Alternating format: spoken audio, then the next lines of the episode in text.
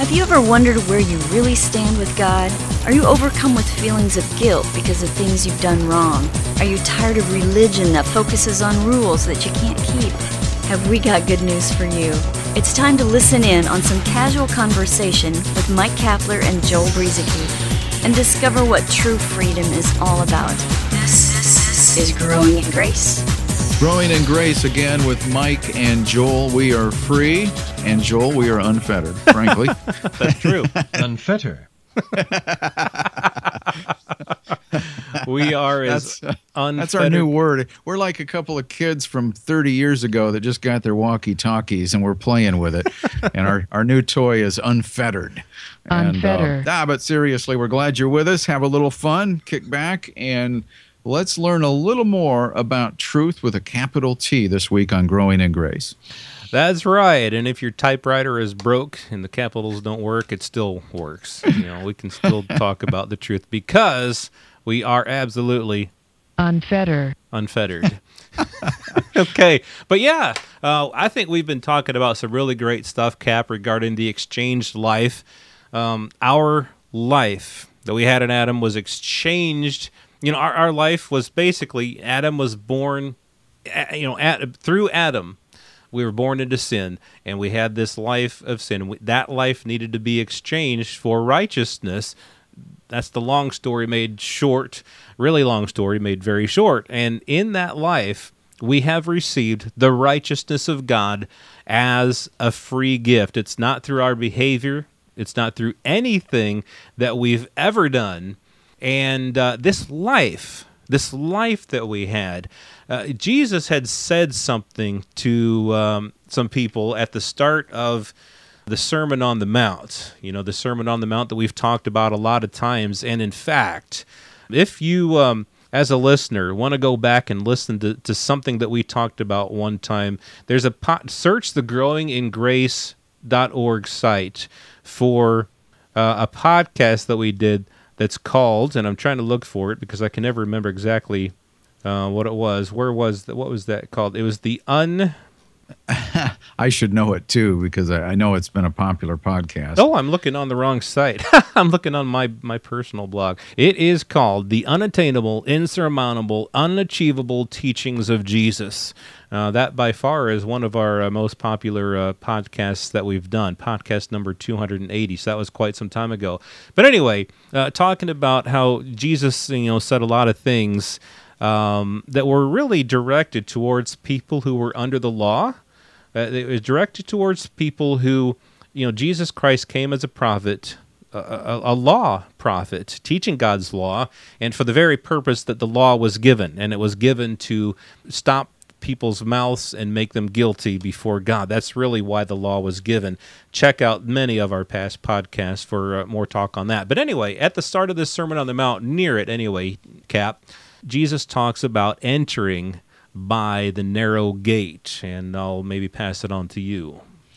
Um, at the beginning of the sermon, you said? Well, near it, I think. Um, oh no, you know, no, no, no, no. You're right. Chapter seven. It started in Yeah. chapter five, didn't it? No, but let me let me pick up on what you just said though, because toward the beginning of the Sermon on the Mount in chapter five of Matthew, and we're not going to do a, a thing on the Sermon on the Mount here per se right now, but I did want to point something out here that toward the beginning of the sermon, Jesus said, "Do not think that I came to destroy the law or the prophets. I did not come to destroy."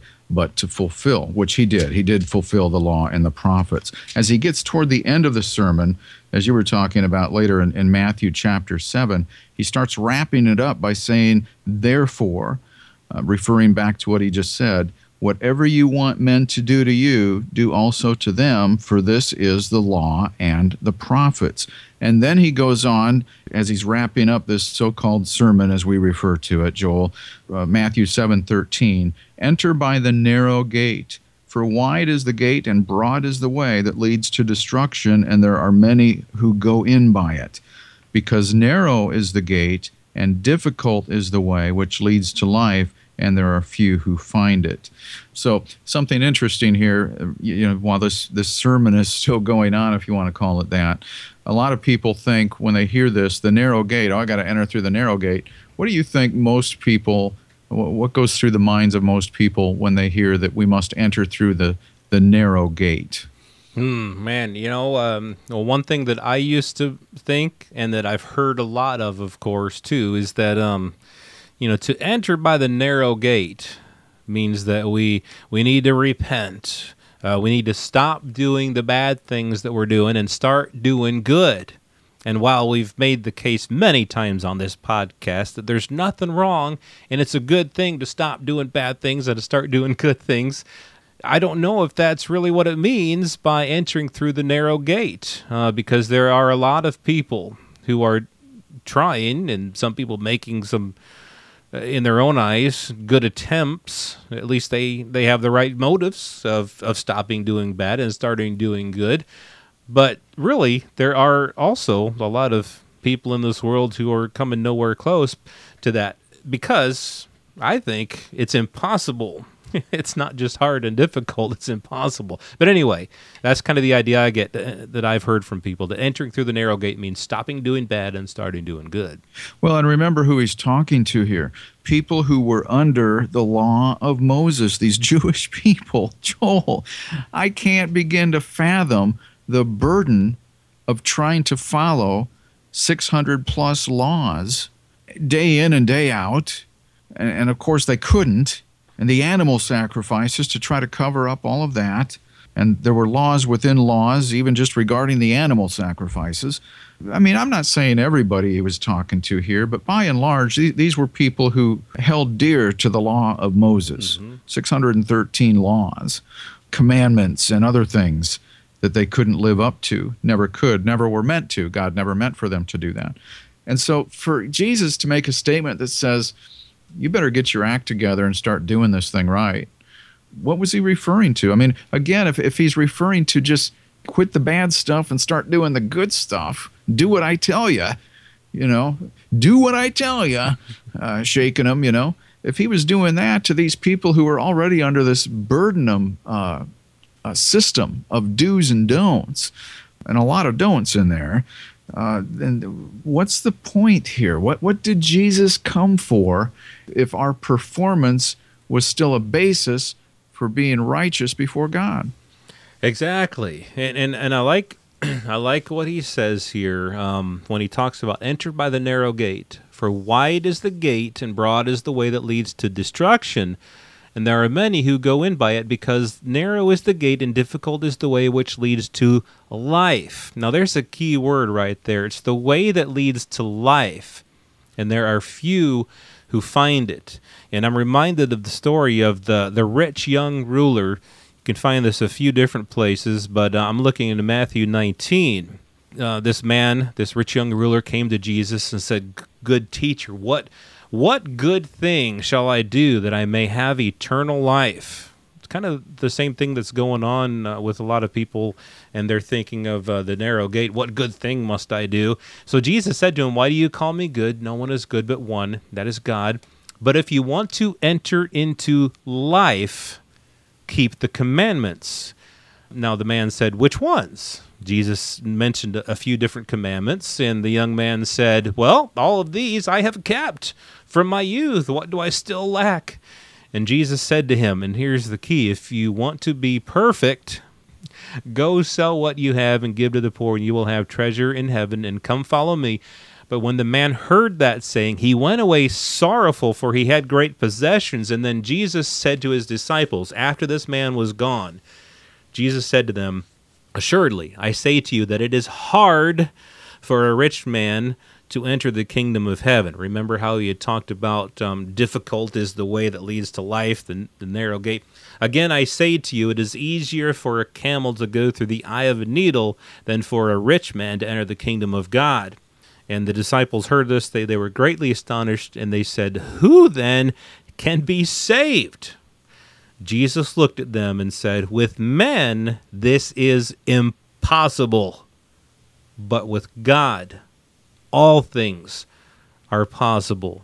So, right there, right there, you have it. You have Jesus summing up all of this stuff. At least in my eyes, that's how I see it. That the you know the the only way that leads to life. It's impossible for people to do it, But with God, all things are possible. And as we know, that through Jesus Christ, God Himself made the way. Yeah, I mean, who knows? Maybe he makes a bigger needle now. I don't know, you know, but or or maybe not. Maybe just somehow the camel goes through it. Um, I mean, you know, when Jesus rose from the dead, he, he apparently went through walls. I, I haven't gone through a wall myself. Not like what. have you ever done that before? I've never gone through a wall that I know of. Yeah. Not while so, I've been awake, anyway. Yeah, but but Jesus had a way of doing that. It was a supernatural thing. It's something that surpasses the understanding, of course, because uh, there's you know some physical laws and some spiritual laws that occurred, and Jesus was just able to go through it.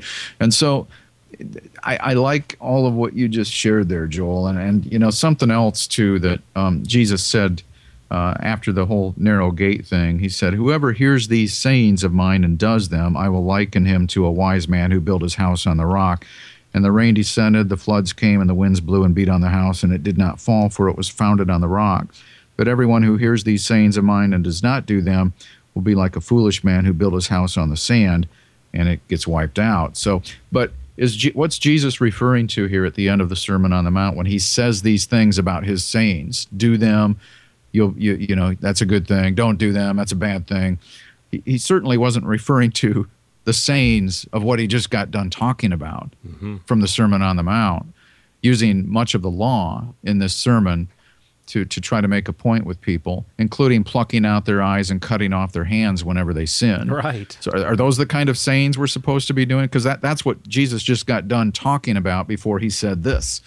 And so uh, sometimes people think they know what's being said. I mean, there's a whole bunch of stuff on that sermon, Joel, including seek ye first the kingdom of God and his righteousness. Uh, we don't seek God's righteousness anymore because we've become his righteousness.